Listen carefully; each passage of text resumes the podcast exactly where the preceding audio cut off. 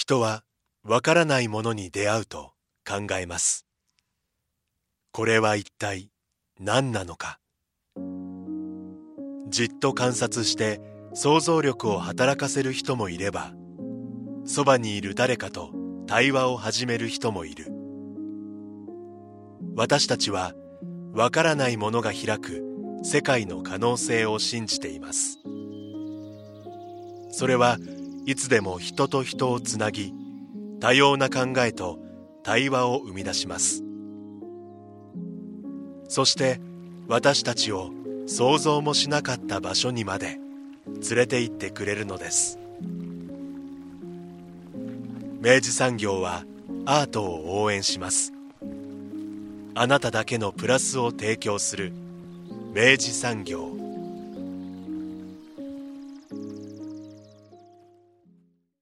明治産業プレゼンツアワーカルチャーアワービュー。今週は福岡県立美術館で開催中の展覧会生誕130年小島善三郎展。キャンバスに込めた希望の後編をお送りしていきます。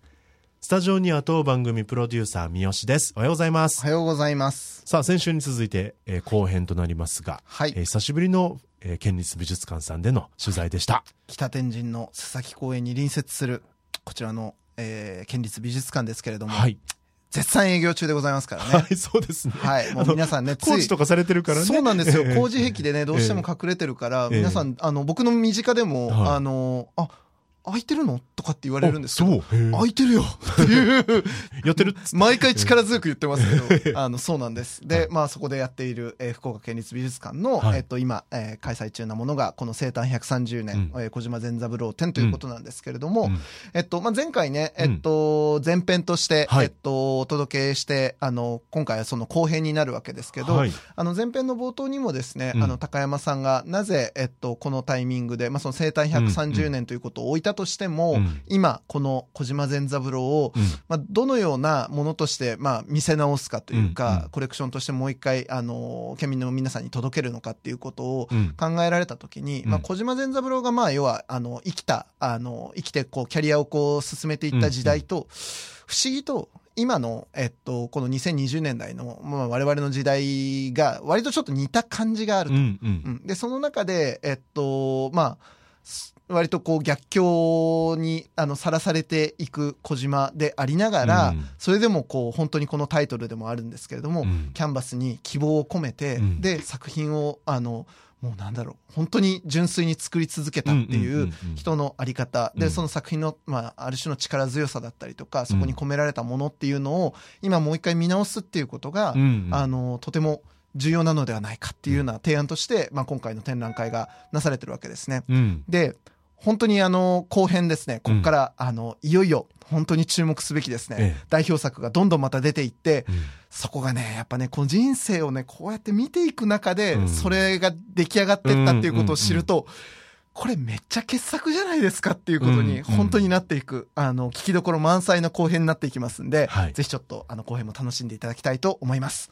今週も福岡県立美術館の学芸員、高山ゆりさんにお話を伺っています。インタビューをお聞きください。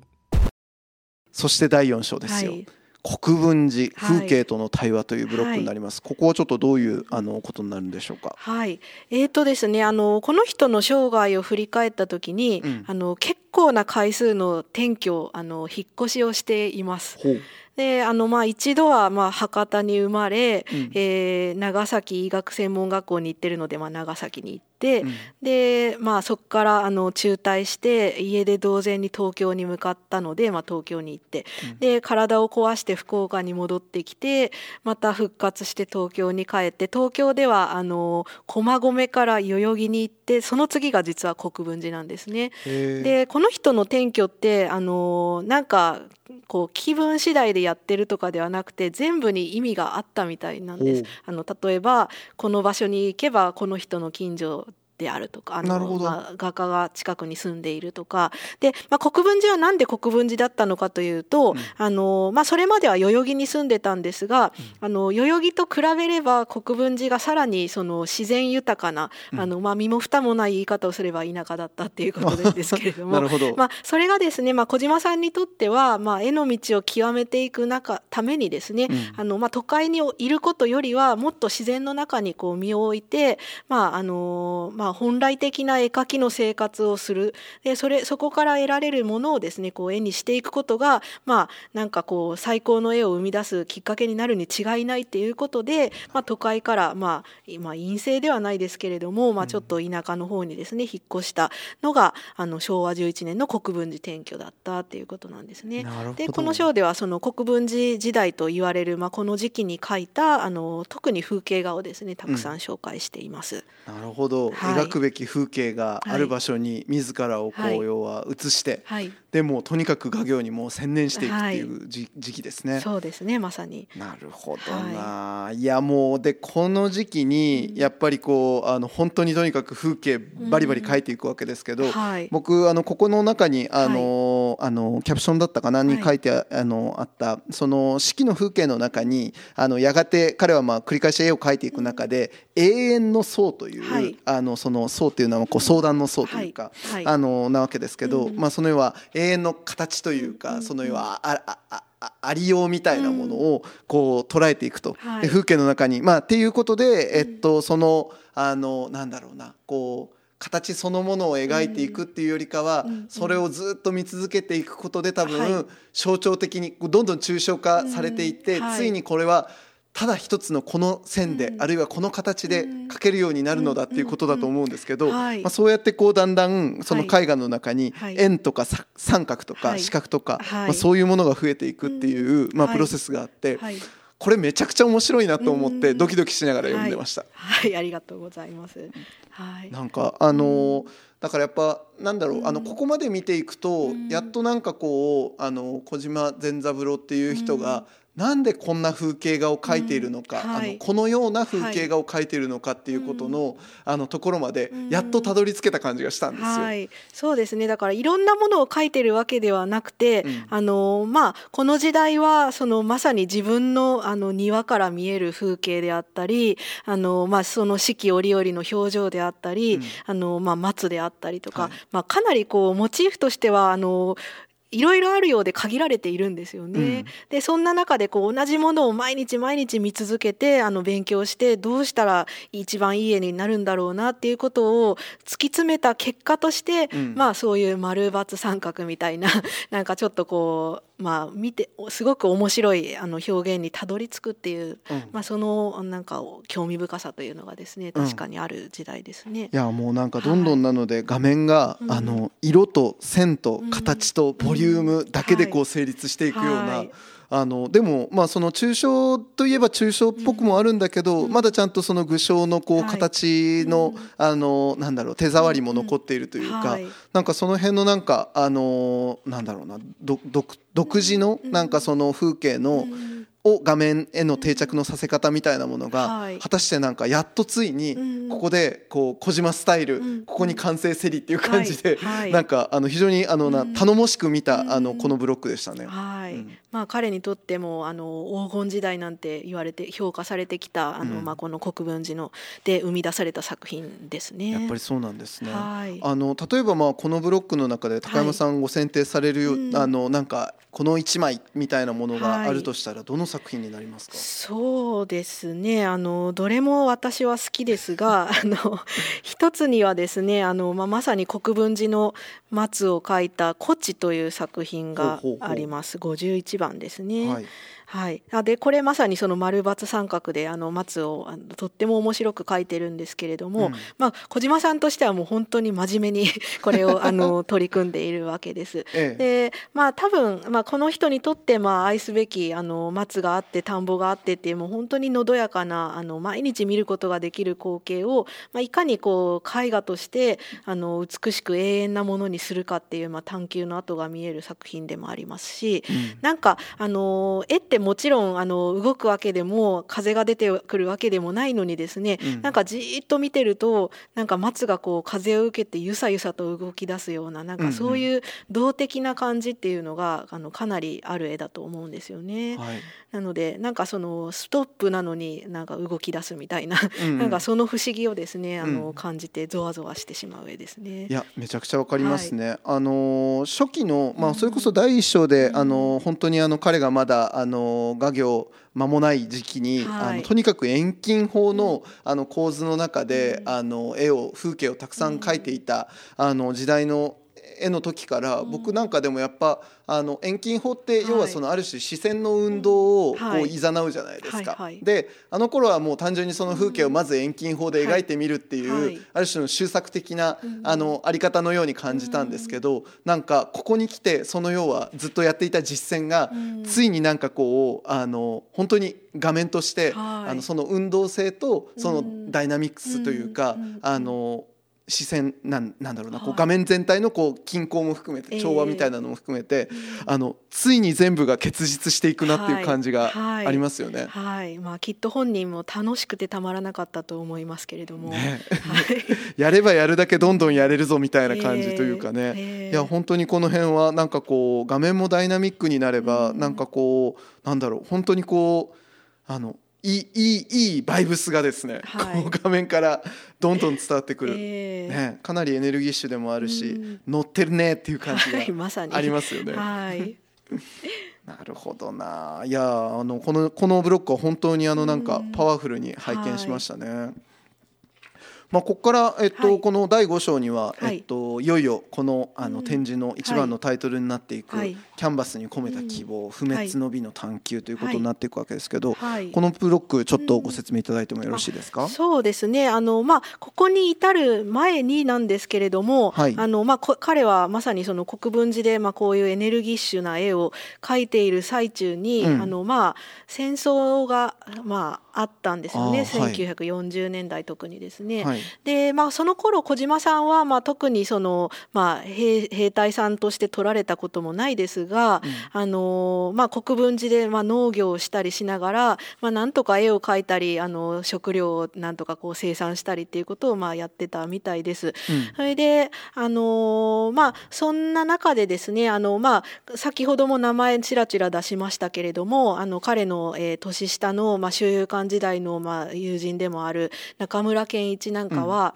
うん、あのいわゆる戦争画をどんどん書いてた時期なんですね。はい、で中村さんのみならず他の、えー、当時の、まあ、小島さんとほぼ同世代の作家の人たちは、まあ、戦あの再刊報告とか言ってあの国のために、うん、あの戦争の場面を書こうっていうことで、まあ、取り組んでいた時期でもあったわけです。うん、でじゃあ小島さんはどうなのかというとあの、まあ、これそれが彼にとっての幸福だったと私は思いますけれども、うん、何も変わらない国分寺の自然を あの淡々と書くっていう、まあ、生活を続けることが、まあ、良くも悪くもできてたんですね。はい、でまあそんな中であの、まあ、戦終戦を迎えるわけですけれども、はい、で第5章はあの、まあ、キャンバスに込めた希望という、まあ、展覧会の、まあ、一つのクライマックスにもあの値する章でもありますけれども、ええ、あのまあ、主に戦後の風景にスポットを当てつつ、うん、まあ、そのあの少し前に描いた40年代の風景画なんかも一緒に取り混ぜながらですね、うん、あの小島さんの絵がいかに変わってないか、うん、まあ、それその背景にはあのさっきも言った永遠の層を絵の絵の中に刻もうっていう、まあ、その意識もあったと思いますけれども、はい、時代がまあ一番大きくあの動いたにもかかわらず、まあ、小島さんはその動かないあのものを求め続けていたっていう、うん、まあ、その部分を、まあ、紹介したかったっていうのがまず一つにはあの大きくあのあります。はい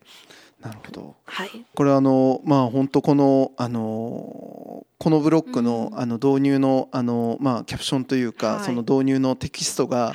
もうなかなかやっぱりねあの、背筋が伸びるというか、あの力強いんですよね。こう彼自身があのこれはあの発した言葉だと思うんですけれども、春とおからじ希望を持つことだ、うん、やがては春も巡り来るっていうですね、はい、まあ、このメッセージは本当にこうパワフルに、うん、あの響いてくるなと思うんですけど、はい、これは実際にまあこの絵のタイトルでもあるということだと思うんですけど、この「春とからじ」っていう、まあ、この絵っていうのはどういう絵なんでしょうかね。うん、あのまさにですねあの昭和25年1950年に描かれたあの風景画で、まあ、小島さんのあの代表作2つと言われたら、あの後でご紹介する「アルプスへの道」とこの「春遠からじだろうっていうぐらいですね。あの実は戦後の日本の美術界でも、まあ、大絶賛を受けたあの作品でもあのあります。はい、でこれあのご覧になったと思いますけれども大変暗い絵ですよね。びっくりするんですよ。えー、あのもうこの導入であのあってことはこの展示の中にこの「春とからじ」って作品があんだなと思って、はい。はい、ワクワクしにしながら見に行ったら、はい、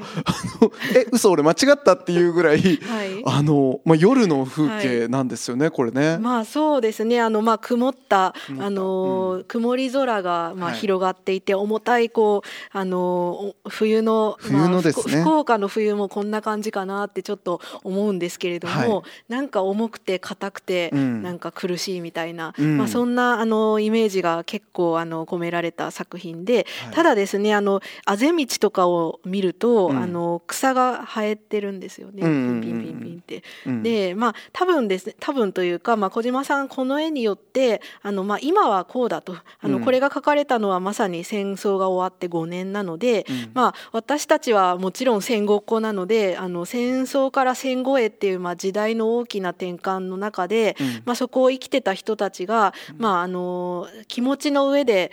と物質的な意味でですね、はい、どんなその苦難の時代を過ごしたのかっていうのはもう本当に想像するしかないんですが、うん、あのまあ多分やっぱりその次へのあの新しい時代の予兆がそこにありつつも、うん、やっぱりその現実は多分結構大変だったと思うんですよね。うん、でまあ小島さんもあの、まあ、思う存分に絵を描けるような描けないような、まあ、そんなあの戦後の混乱の中でさてこれからどうしようかっていうことをまあ思い悩んでた時期ででもあると思うんですがあの、まあ、ただその時代の苦しみっていうのは多分その当時を生きてた日本人に共通していたもので、はい、そんな中でですねあの、まあ、この春遠からじあの春はもうすぐそこにあるんだよっていうことをですね、うん、あの強く訴えることがですねあの、まあ、希望がなかった時代の、まあ、ある種の希望の光に逆に逆説的ですけれども、うん、まあ、なったんじゃないかなっていうふうにまあ思うんですね。いやまさしく。あのだから多分やっぱこの当時に例えばじゃあ「春とおからじ」って言って、じゃああの僕が先ほどあのある種期待してあの言ったような、まあ、ものすごく晴れ晴れしい華やかな絵を、じゃあ見せられたところで、まあ、その当時の本当にその日本人っていうのが、その絵に乗れたかって言われたら、やっぱちょっとそれはあまりにもあのファンタジーというか、なことあるかいっていうことになったかもしれない。でやっぱそのある種のこう切実さというか、やっぱりこうその時代を生きる人間として、あの描くべきある種のそのまあやっぱりその苦しさだったりとか、あのものっていうのがまずやっぱりああったのかもしれないと思うわけですね。で一方でやっぱりでもやっぱりそこに希望はあるはずだっていうことを本当にこうあのまあタイトルとあとまあ本当にこうなんだろうなまだまだ未然なんだけれども確かな予感としてそのやっぱりそのあぜ道とかのあの緑のもう本当にこうやっぱ画面の中でパキッとほとんど蛍光色かっていうぐらいの鮮やかさでパキッと見えてくるその緑のまあ本当数筋のその線に託すっていうまあこの手つきのやっぱりこうなんかある種の品の良さというかいやあのあの気合の入り方も含めてですね覚悟みたいなのも含めてなるほどこれが名画って言われる理由がちょっとわかるなっていう感じはしました。はい、そうですよね。あのまあやっぱりその希望なき時代の希望ってあのまあそういうイメージを作り出すことってまあすごいチャレンジングなことでもあるし、はい。うん、あの下手するとそれがうまく伝わらない可能性だって、うん、まああるとは思うんですけれども、うん、まあやっぱりその時代がこれをまさに求めていて、まあ小島さんもあの絵によってちょっとそのなんでしょう気持ちが疲れた人たたちをなんとかこう鼓舞して、まあ、新しい時代を一緒に作っていこうっていうあの、まあ、それはあの独立美術協会を立ち上げた時も同じだったと思いますし、でまあ、小島さん自身もそのいろんな苦難をたくさん経験されてきた中であの、まあ、いろんなこう人生はこう生きてたら苦しいことも悲しいこともいっぱいあるけど、まあ、そこからまた復活して諦めずに次へ次へっていうなんかその推進力を持って、まあ、人生を生きてきた人だと思いますので、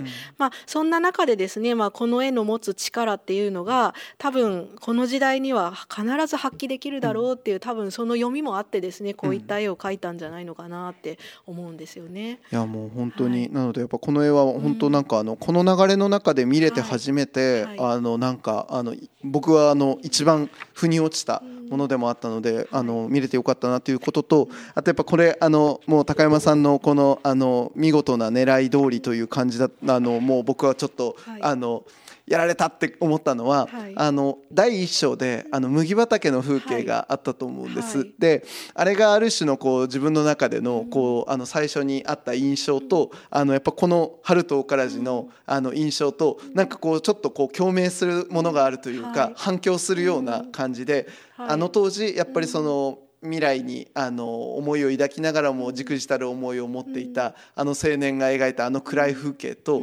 あの今度はあの、まあ、しかるべきキャリアの中で自分がついにやっぱり描かねばならない、あの希望を込めた。だけれども明るいばっかりではないあのその時代の中で描いた絵っていうのがどことなくなんか絵の印象として似たものがあるっていうもの、でそれがまさしくどちらもここから先への希望に向けた、あのある種のこう助走のような、あのそういう絵だったっていうことは、なんかねこの展覧会の構成の見事さだなと思ってやられましたっていう感じです。ありがとうございます。あのまあそうですよね。あのやっぱりですね。あのまあ時代の中でまあどう生きていくかっていうことっていうのがまあこの人の中にはまあこの時期は特にあのあったと思うんですよね。うん、でまあ絵描きはそのもちろん絵を描くことしかあのないんですけれども、うん、まあそれによってこう何ができるのかっていうのをあのもっとその社会に対してまあ開くっていうまああの意味もあったのかなとまあ思います。でまあそれとともにですねさっきその夜明けからあの朝が来てまた次の希望のあの未来へっていう話をしていただきました通りですね。あのやっぱりあの世の中ってこう巡り巡るもので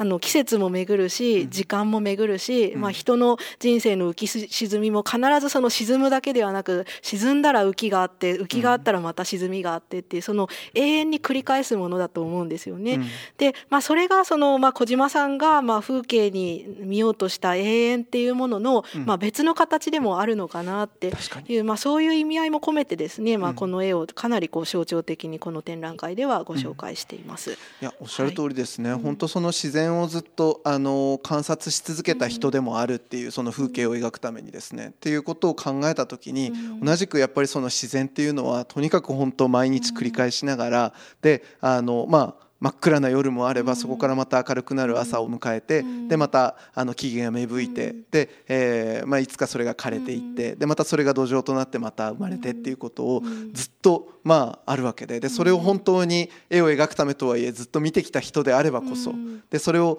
逆境からスタートしたキャリアを持つ人だからこそなんか何重の意味も込めてい。ややっぱこの「春とおからじ」はいかにこの絵が強い絵かっていうのがなんか今のナラティブの上に載せていくと本当にちょっと痛切にあの伝わってくるものだなっていう感じがします。はいあともう一つやっぱりこのアルプスへの道ですかね、はい、あのこの作品をちょっと紹介しなきゃいけないなと思うんですけど、はい、この作品まずどういう作品かをちょっと教えていただいてもよろしいでしょうか？はい。えーと、これもですねあの今あの熱く語りました「春遠からじと」うん、まあ、ほぼあの同じ系列にある作品ではあると思いますけれども、うん、書かれたのはあの昭和26年なので、まあ、戦争が終わって6年、まあ、春遠からじとほとんど同じ頃ですよね。うん、であの、まあ、小島さんこの夏にですねあの信州の長野県を訪れて、まあ、車窓からアルプスの雄大な光景を見つけてですね、うん、あのまあ、それを絵に描こうじゃないかっていうことであの、まあ、それを絵にあの堂々とした絵にあの描いたんですよね。はい、で、まあ、やっぱりですねこのアルプスへの道っていうものにもですねあの春遠からじと、まあ、ほとんど同じようなメッセージがですね、まあ、込められていると、まあ、私は思っていましてですね。うんというのもあの絵の本当に下の方にですねこうちょろっと道が書かれていて、まあ、それはあのアルプスへ続くまさにその道なんですけれども、まあ、その道をずっと歩いていくとあの向こう側にまあ雄大なアルプスの山がそびえ立つ、でその上には雲があのあると、まあ、そういうあの、まあ、本当にこう雄大で大胆な風景を描いた、まあ、作品なんですよね。であのこの絵をですねあの、まあ、どうやって紹介しようかなって思ってた時にあの私は改めてその東山海さんの「道」っていう作品を思い出したんですよね。うん。うん、であれが書かれたのもあのまさに同じ時代で昭和25年1年前の頃、はい、で、まあ、やっぱりですねその道ってなんかこう希望のイメージとまあ結構よくあの親和性高く結びつくものでもありますけれども、うん、まあ、その道の先にはあの一体何があるかは誰にもわからないけれども、うん、まあ、歩き続けることで、まあ、その向こう側にあの明るい未来があるんじゃないかと。多分戦後の日本人はみんなそういうふうに思って、まあ、苦しい毎日をあの、まあ、紛らわしつつあのあの明るい未来を夢見てたんじゃないのかなと思うんですけれども、まあ、やっぱそういう時にですねこの絵がその、えー、何があっても変わらないない自然と、まあ、その下で繰り広げられる、まあ、人間の言ってみればちっぽけではありながらの営みが、まあ、すごく対照的であって、だけどその、まあ、何があってもその道をずっと先を目指していけばですねその先の未来をあの新しく描き直すことができるかもしれないっていう、まあ、なんかそういうあのやっぱりこれもかなりエモーションエモーショナルなですね、うん、思いがこもったあの作品なんじゃないかなと思うんですよね。なるほど。いやもう本当に今高山さんのお話いただいた通りのもう本当にその通りだなっていう絵だなと思っていて、であのやっぱその雲っていうものが、はい、まあまあある種のその動きを象徴するものであり、うん、であのまああとそのあのやっぱりこう絵の下の方に書かれているある種のその人間界の、うん、まあそのあのまあ人間たちの営みがちょっと想像できるような、うん、あの割とこう小さなあの風景たちっていうものがあるのと一方で、あのまず僕この絵見た時に本当に心底驚いたのが、はい、あのサイズで言ったら73センチ ×91 センチってことの、まあ、別にそんなにそれあのめちゃくちゃ大きい絵ってわけじゃないんですけど、あの画面の中におけるスケール感がめちゃくちゃ豊かで、あの絵を見てる時の印象としての大きさと、その実際のその絵の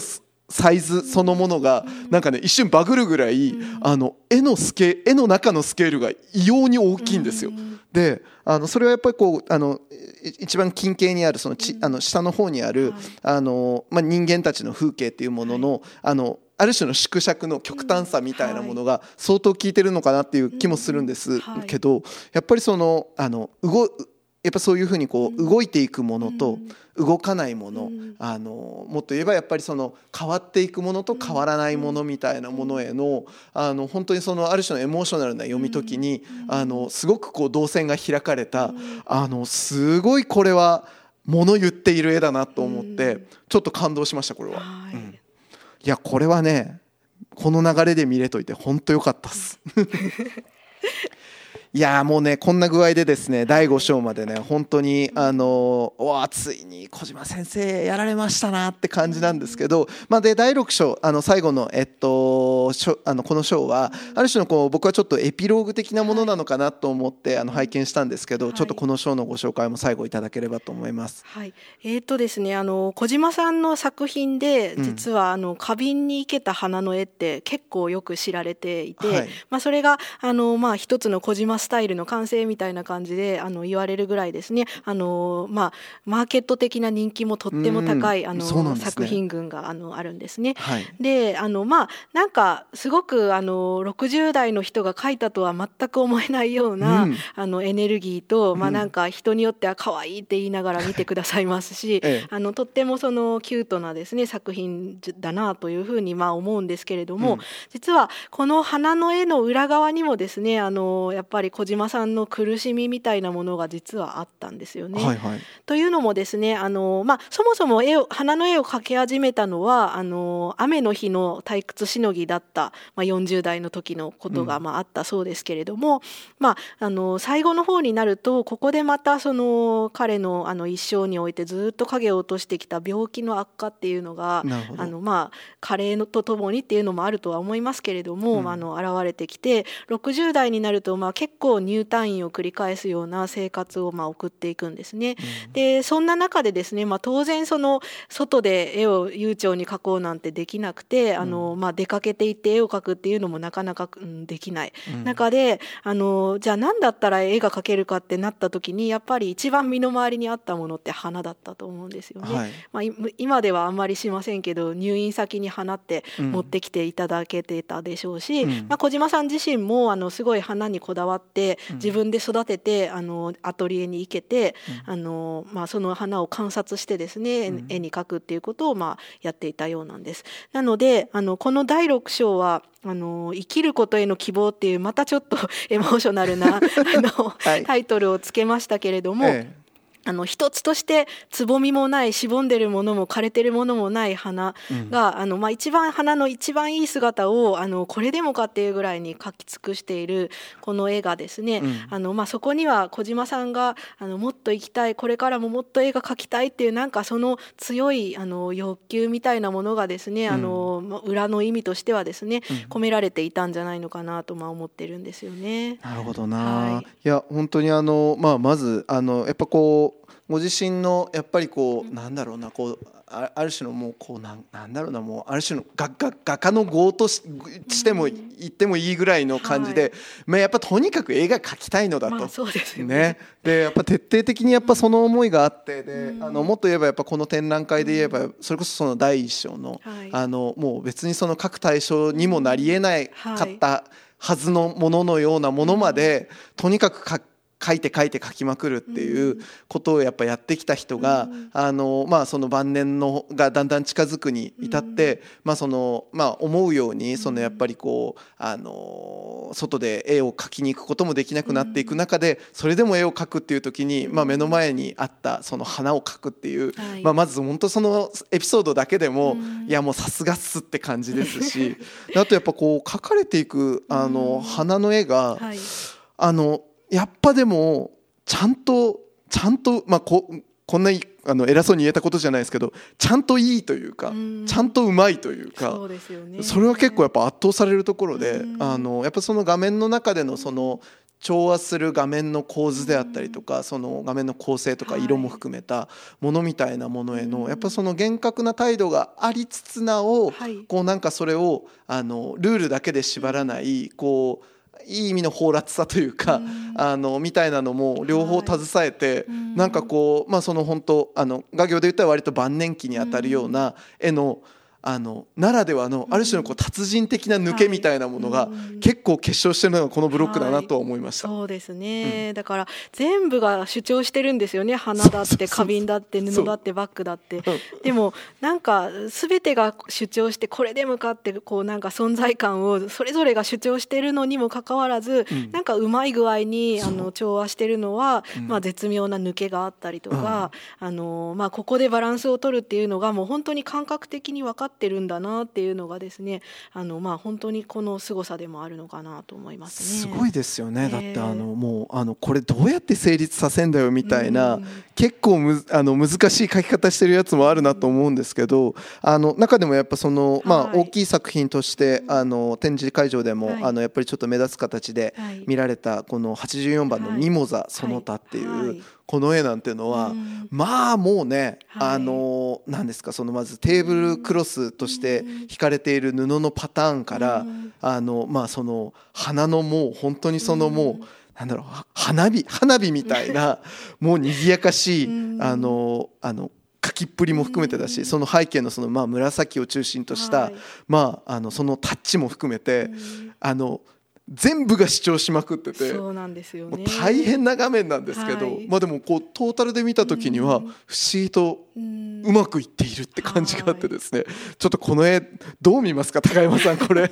そうですね、うん、まあ本当にもうなんか、うん、きらびやかっていうなんか言葉では言い尽くせないような、うん、あのなんかもう孫というかですね、うんうんうん、あののまあなんかそれぐらいのあのものが込められたまあ絵なのかなと。であのまあここであのそれを持ち出すかっていう話ですがやっぱり小島さんって博多の人なんですよね。なるほど。だからそのまあ生まれ持った性格として、ええ、あのまあ派手好きっていうのは 結構あってですね。新しいものと派手なものがとっても好きで、うん、まあそういったそのまあ性格みたいなものがまあ本当にいい具合でまあ結晶化してる作品なのかなと思いますね。なるほどはい。でもそれをまあ本当に晩年の60代で手掛けるっていうなんかその、まあエネルギーはどこから来てたんだろうと。まあこれを書くことがまあ小島さんにとってはまあ生きる意欲だったんだろうなとは思いますけれども、はい。いやもう本当に景気のいい画面でですね、いやもうこれがあのちょっと晩年期の作品とはこうににわかには信じがたいよぐらいのパワフルな絵ですけど、本当に素晴らしいですね。いやでもこれなんかそれ以外のね本当花一個一個も、やっぱあのなんでしょう、まあ、もちろんそのベースとなるあのスタイルはある種なんかこう共通するものはあれど、結構やっぱり一個一個でそれでもまだやっぱりあのまだ模索してるというか挑戦もしている感じがあるんですよね。だからやっぱこの人は本当に書くのが好きだったんだなっていう感じが、ね、もうそれがビシビシ伝わってきますよね。ねいやもうなのでなんかそんな感じでこうなんか圧倒されながらあの最後の最後までいやお見事でしたみたいななんかこうあのこの一種のこの展覧会を一つのこうまああのなんだろうなこう一つの物語としてストーリーとして見ていった時にもうラストはなんかまあ本当このまあ花花々がある種こうなんか打ち上げ花火みたいに、ねま、バッカンバッカン打ち上げ花火上がりながら、はい、もうこうもう華やかなクロージングというかエンディングでもってこうあもう終わりっていう感じで こう花道を用意してこう終わっていくような、はい、見事な本当にあのなんか数十年を駆け巡らせていただいたなっていう展覧会だったように思います。ありがとうございます。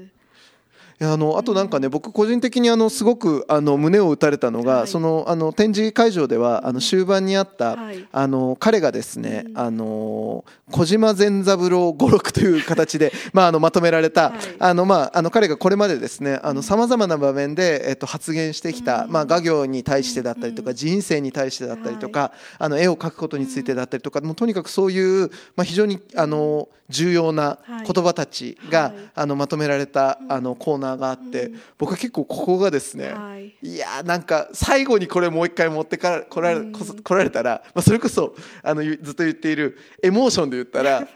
これはね食らいますよ。確かにですね。ね。まあこれあの友人の画家の方に宛てた手紙の中からですねあの抜き出した言葉なんですが、はいええ。まあ あのはい、特にあの、まあ、デザイナーさんとも相談してですね、図録の最後にあの小島さんの自画像とともに まあ一番象徴的な言葉だろうと思う、まあ、狂うような仕事ができるそれが私にとって何よりの幸福ですっていうあのその言葉とともにちょっと最後にあしらってるんですけれども、ええ、あのまあ本当にその小島さんってあのいろんなこう話をしながら感極まって涙をしたとかなんかそういう本当にこう熱い人だったとやったんですね思うんですよね。うん、でまあそんな中でまあ彼のあの言葉をですね、まあ、手紙に託してですね、うん、まあこれ送られた人はなんて返してたんだろうって ちょっとあの本当ですよね。逆にそれが知りたくなりますけれども。確かに。まああの多分それが理解し合えるあのぐらいのいい関係の方だったと思いますけれども、うん、まあ本当にこの言葉を読んで絵を見るとあなるほどなっていうのがですね、より一層伝わってくるあの作品ですよ。いやコーナーですよね。はい、ね。いや本当に僕ねちょっとね2つどうしてもちょっと紹介したいなと思って、うん、1つはこうセンテンス3として一応引用されている、はい、えっと1945年のえっと彼の発言ですけど、写実とは苦音の生命の把握ですと。苦音というのは永遠みたいな話ですね。で苦音の生命の把握とは概念を去ったありのままの姿の誇張です。芸術家のみが把握しうる想念の世界です。事実かと思えば虚俗であり虚俗であるかと思えば事実であり摩訶不思議な、えー、例えば人間が地上から天国へかけた理念の多彩な虹の橋とでも言うべきでしょうか？なんていうわけですね。はい、熱い。熱いんですよね。ね。でまあこれを発言しているのがあの戦争末期の1945年1月というあのそうなんですよ、ね、なんかだから本当にいやこの人ってどんな気持ちでこの時代を生きてたんだろうっていうことが本当にそうですよね、えー、いやなんかあの私やっぱこうあの、うん、僕あのある時期まで本当その風景画とかっていうものであったりとか、うん、あるいはまあ生物画みたいなものとかっていうものを、要はその写実的に写し取るみたいなことっていうのを、うん、なんかうまいねっていう以上にどう読めばいいか分かんない時期ってやっぱあの、はい、特に絵見始めた初期とかってあったんです、はい、だったんですけどあのこの言葉まさしくその写実とは苦音の生命の把握ですとかっていうのはあのねあの第何章かのあの導入でもやっぱりあの引用させてもらった永遠の層というようなやっぱりこうあのその対象の中の一番根源的なそのありのままの姿っていうものを引き取ってでそれをまあ絵に落とし込むっていうその営みの成果としてその絵があるんだっていうことをなんか知るまあ本当にこう格好のこう補助線というかなるほどそういうことなんすねっていうのがちょっと見えるところとやっぱそれをあの本当今おっしゃったそのあの戦火の中で永遠というものを掴み取ろうとする営みとしてのなんかこう画家よっていう感じなんです。何とも言えないこのねこう重さというか、いやここは本当にいいセンテンスだなと思って読ませていただいたのが一つ。であとやっぱねこの展覧会をこう総括するような意味としても僕はちょっとあのここを読みたいなと思ったのがセンテンスの7ですね。はい。先達がないこの日本で自分一人で日本の油絵を開拓していくことの苦労あえぎあえぎ山を登るこの骨折り一つ小さな山を越してはまた次の山を登り登ったと思うと向こうには千山十重十重のかな？展望。嬉しやと思う時には私の足はまた一歩踏み出している。私は私の精神に常に鞭を上げて命令する。立ちて歩け。彼岸は遠ければ遠いほど私の不屈な精神は勇気を盛り返すことができるのですと。いやもうこれ以上何も足すことはないでしょうっていうですね。こういう人だったんだっていうことですよね。人柄を完全に表していますよね。ねだしやっぱもう本当にそのまあ本当にそのキャリアの失敗から始まっある種のこうあの欠落から始まったその画業から自らそのあのまず自分にしか描けない絵っていうものを求めてあの日本的絵画というか、まあ、そういうものを求めていって、であの自分で独立、まあ、そのような団体を作って、でついにスタイルを得てっていう、まあ、このプロセスを振り返った時に、まあもうこの言葉通りでしたねっていうですね、お見事な人生でしたと言いたくなるような、えー、いや見事ですねこれはね。だからいろんなことはあったと思うんですけれどもこの人は決して暗き方に流れなかったっていう、まあ、それがもう魅力だと思うんですよね、まあ、結構繊細な部分もきっと人なのであったと思うんですが、うん、それをまあ見せないで、うん、見せずにあの奮い立たせる生きていこうとするっていうなんかそのとそのことがですね、うん、あのまあやっぱり今の時代に必要なのかなっていうことをですねあの私も本当に思っていました。はい、いやまさしくあのそれこそがあの今回のあのサブタイトルにあのきちんとやっぱり言葉としてもう一度掲げたやっぱりキャンバスに込めた、まあ、希望であるとい。うことだと思うし、いや本当にあのこういうあのこういう形で小島、あの善三郎のあの仕事をあのある意味補助線を引いていただくことで、もう本当今おっしゃっていただいた通り今の僕らが見るべき絵っていうこととして、あのもう一回あの引き受け直すことができるっていうことで、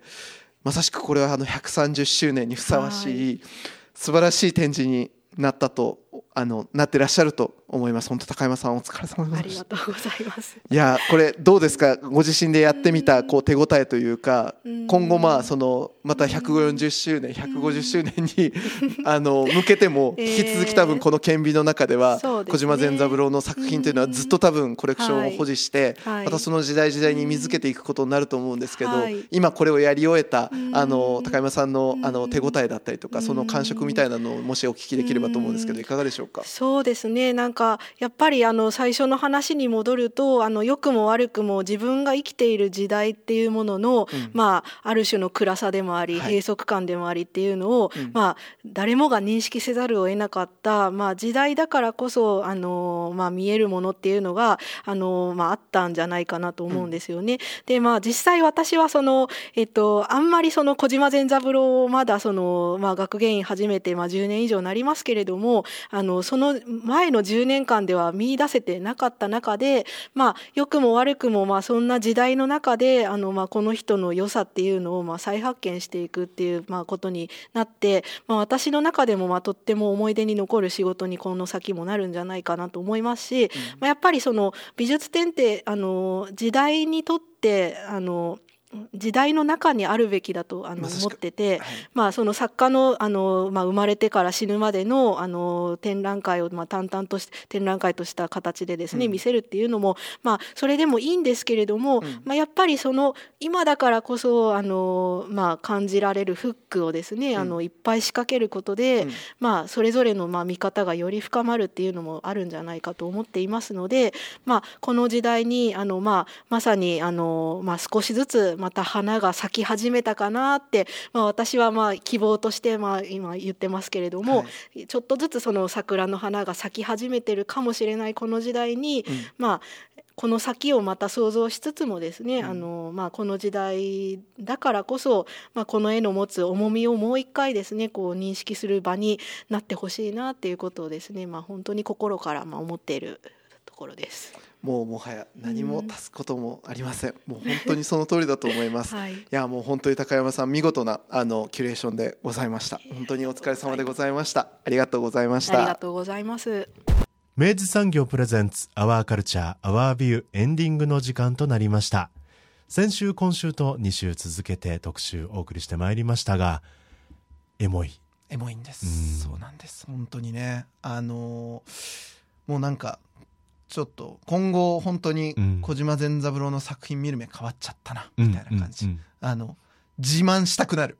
うん、これいい作品なんだよ。なぜならっていうことを言えちゃうような、ね、あの物語がしっかりあのあのいただけたなっていう感じがします、うん、なので本当ねちょっとこれから引き続きあの顕微にあの行ってですね、うん、皆さんぜひちょっとねこの素晴らしいコレクション見ていただければなというふうに思っております。はい福岡県立美術館4回展示室にて12月10日日曜日までの開催となっております。生誕130年小島善三郎展キャンバスに込めた希望ぜひお越しください、はい。で今日までチケット。そうです、はい、えっと、この、えー、ご紹介した生誕130年小島善三郎展の、はい、えっと、チケットを5組10名様、うん、えー、リスナープレゼントとして、えー、いただいておりますので、うん、あのご希望される方はですね本日11月12日の夜まで、うん、夜23時59分までに、はい、